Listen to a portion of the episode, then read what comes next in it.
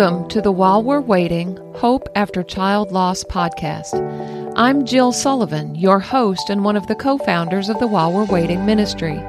This is a podcast of stories stories of devastating loss and grief and heartbreak and struggle, and stories of hope and healing and faith and, yes, even joy.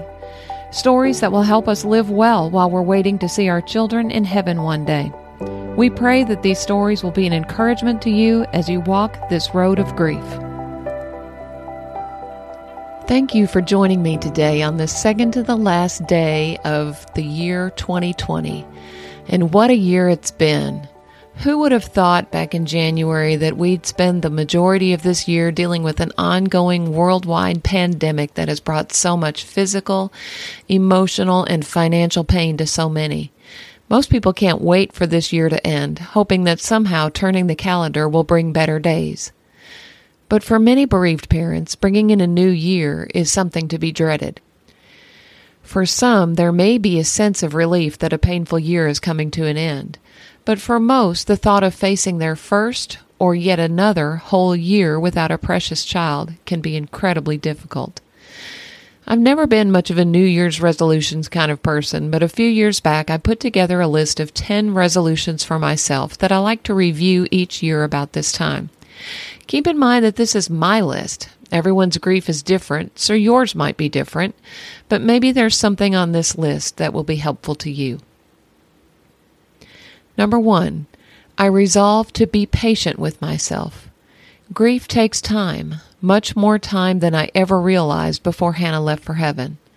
I will give myself all the time I need and not try to rush it, even though others may try to rush me along. I will be gentle and kind to myself and to the fellow grievers in my household. Number two, I resolve to extend grace to those who inadvertently add to my pain by making well meaning but inappropriate comments. And I refuse to replay those hurtful words over and over in my mind, thinking about all the things I could have or should have said that would have put them in their place. I will remember that I too have said unintentionally hurtful things in my own clumsy attempts to comfort others. Number three, I resolve to extend grace to those who avoid me or who are clearly uncomfortable talking to me about my child. They're just afraid. They don't want to add to my pain, so it's easier just to steer clear of me. I will remember that I have been that person too. Number four, I resolve to help others understand what I need from them. I have a tendency to think that others can read my mind, but of course they can't. How can others possibly know what I'm thinking unless I tell them? If I need to talk about my child, I'll explain to them that it helps me to talk about her, even if it does make me cry. If I need to be alone for a while, I'll ask them to respect my solitude. If I just don't have the energy for chit chat and smiles, I'll explain to them why. If I need to celebrate holidays in a different way, I'll discuss it with them ahead of time. And if I don't know what I need, which happens a lot, I'll even tell them that. Number five, I resolve to find some joy in every day. There's a big difference between happiness and joy. Happiness is dependent upon circumstances, and as we know, happiness can be pretty scarce sometimes. But joy is God given, a gift of the Spirit, actually, and it's possible to still have joy even in the worst of circumstances. And it doesn't have to come from big things, it can be found in little things. Dew on a spider web, the sight of your favorite pet greeting you at your doorway, the sparkle of sunshine on the water, the feeling of pulling on a pair of new warm socks on a cold day.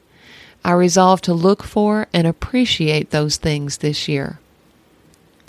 Number six, I resolve to be grateful for the seventeen and a half years I had with Hannah.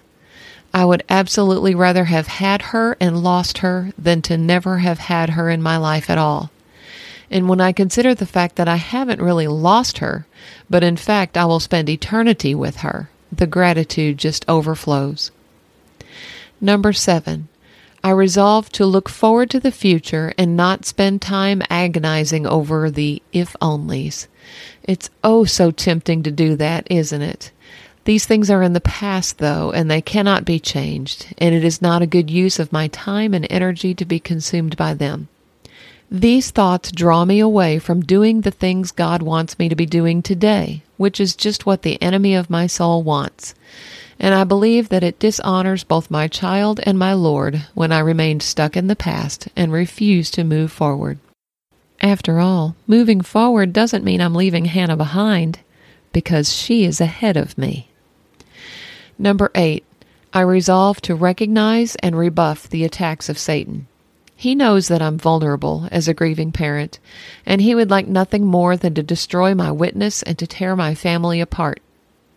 He wants me to believe his lies, that I'm somehow responsible for my child's death, that God is punishing me for some sin, that if only I had more faith or if I had prayed more, my child would still be here today. I refuse to allow Satan to have a foothold in my life. Number nine, I resolve to depend upon what I know to be true about God and not what my feelings are telling me. So much of the time, my feelings and emotions are completely out of control and unpredictable.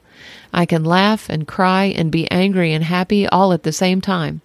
I could be fine one minute and sobbing the next, and I may not even know what triggered the meltdown.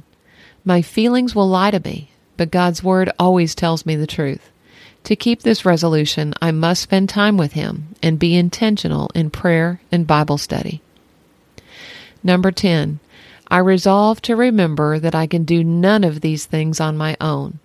I have no power within myself to keep even one of these resolutions.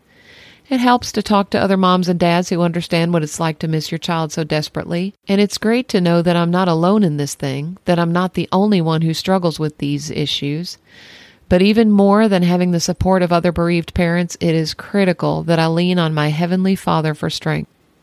Because it is only in Him that I can find the strength to keep these resolutions. 2 Corinthians 12 9 through 11 says, And He has said to me, My grace is sufficient for you, for my power is perfected in weakness. Most gladly, therefore, I would rather boast about my weaknesses, so that the power of Christ may dwell in me. Therefore I am well content with weaknesses, with insults, with distresses, with persecutions, with difficulties, for Christ's sake. For when I am weak, then I am strong. I want to close with a prayer written by Verdell Davis in her book, Let Me Grieve, But Not Forever. Lord, we have come to you so many times in these last days, days that have stretched into months and years. We have brought to you such heavy hearts and blinding needs, and we have struggled with your sovereignty and your perfect will in our world of senseless tragedies, personal trauma, and shattered dreams. But Lord, when we have been tempted to seek easy answers to our questions and quick cures for our hurts, we have oft echoed the words of Peter as you asked the disciples if they too would turn away when answers weren't easy and the cures were painful. Because, Lord, where would we go? You alone have the words of life. In our brokenness, we have heard your words with new ears and seen your ways with new eyes. We have been opened to new depths of commitment and moved to new heights of praise. Lord, as you heal us, you again put our feet on high places and cause us to look beyond our now to your eternity.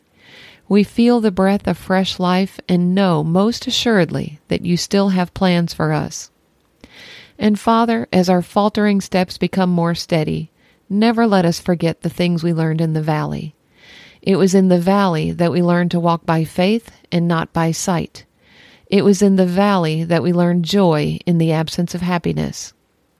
It was in the valley that we learned the richness of our relationships. So now, Lord, we come to you with humbled hearts we see clearly that even when we questioned your ways and doubted your love, you patiently gave us your grace and your peace. You have shown us your goodness and unmistakable ways. You have been the spring of living water in the desert of our despair. You have called forth the music hidden in the depths of our souls. Father, we bow before you in awe and wonder. We praise you for allowing us to taste of your greatness. We long for the day we will see you, Lord, in all your majesty and glory. But until that day, we will journey on in the light of your redeeming love. Thank you so much for joining us on today's podcast. We hope it brought you some comfort and encouragement today and maybe made you feel a little less alone on the journey. Please subscribe so you'll never miss an episode and, and maybe leave us a rating in iTunes to help others find the podcast. Again, we're glad you spent a few minutes with us today. It's a blessing to walk beside you as we seek to live well while we're waiting.